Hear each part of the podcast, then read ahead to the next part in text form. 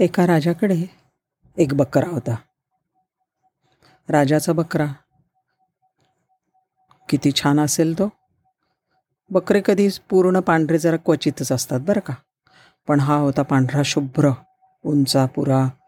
त्याचं नाक की नाही पोपटाच्या चोचीसारखं होतं. बहिरगोल. पानांसारखे कान होते. लांब लांब. दोन शिंग होती मागे वळलेली. आणि त्याचं पाय तर विलक्षण लांब होते. कसला धावायचा जोरदार. आणि मागे वळलेली एक लहानशी शेपटी. हा एवढा मोठा होता की शंभर सव्वाशे किलोचा एवढा मोठाच्या मोठा प्रचंड धूड होतं त्याचं. आणि हा जो बकरा होता सारखा चरायचा. सारखं कितीही खायला घातलं तरी तो चरतच राहायचा. एक दिवस राजाला वाटलं परीक्षा बघूया.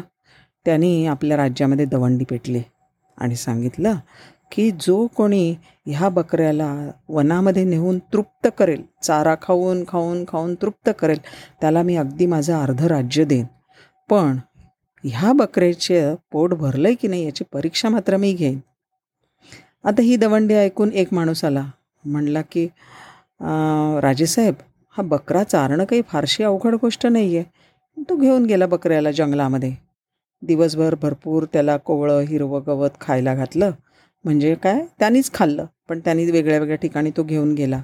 संध्याकाळी परत आला. बकऱ्याचं पोट तर भरल्यासारखं टम्म दिसत होतं. राजाकडे म्हणला बघा हां आता पोटभर चारून आणलं आहे त्याला. राजा म्हणला थांब जरा. त्यांनी थोडंसं हिरवं लुसलुशीत गवत घेतलं आणि बकऱ्यासमोर टाकलं. लागलीच बकरा ते खायला लागला. राजा म्हणला नाही रे तू त्याला पोटभर चारलंस. हा कसा काय गवत खातो? झालं एक झाला दोन झाला तीन झाला अनेक लोक आले. वेगळ्या वेगळ्या ठिकाणची गवतं त्याला खायला घातली बकऱ्याला. वेगळ्या वेगळ्या ठिकाणी चारायला घेऊन गेले. पण छे प्रत्येक वेळेला तो परत आला की राजासमोर तो गवत खायचा. आता करणार काय? काय झालं? त्या गावामध्ये एक हुशार माणूस राहत होता. त्याने काय विचार केला? की ह्या बकऱ्याच्या तृप्तीमागे काहीतरी रहस्य किंवा तत्त्व असलं पाहिजे. काहीतरी त्याच्यामध्ये आपण युक्ती करायला पाहिजे. तो म्हणला ठीक आहे मी आम्ही घेऊन मी घेऊन जातो बकऱ्याला.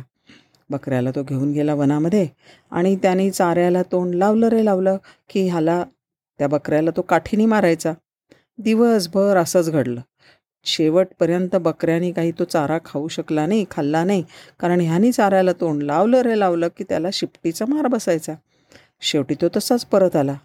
संध्याकाळी ज्या वेळेला बकराला बकऱ्याला घेऊन तो हुशार मनुष्य आला दरबारामध्ये त्यावेळेला राजाला म्हणला बघा बरं आता घ्या परीक्षा. राजाने त्याच्याबरोबर समोर गवत टाकलं पण बकऱ्याने ते खाल्लं तर नाही त्याच्याकडे पाहिलंही नाही किंवा हुंगूनही पाहिलं नाही. बकऱ्याच्या मनात सारखी धासते की मी गवत खाईन तर मला मार खावा लागेल. म्हणून त्याने काही गवत खाल्लं नाही. ऐकी नाही गंमत. तसं हा बकरा आहे की नाही ते तसंच आपलं मन असतं बरं का.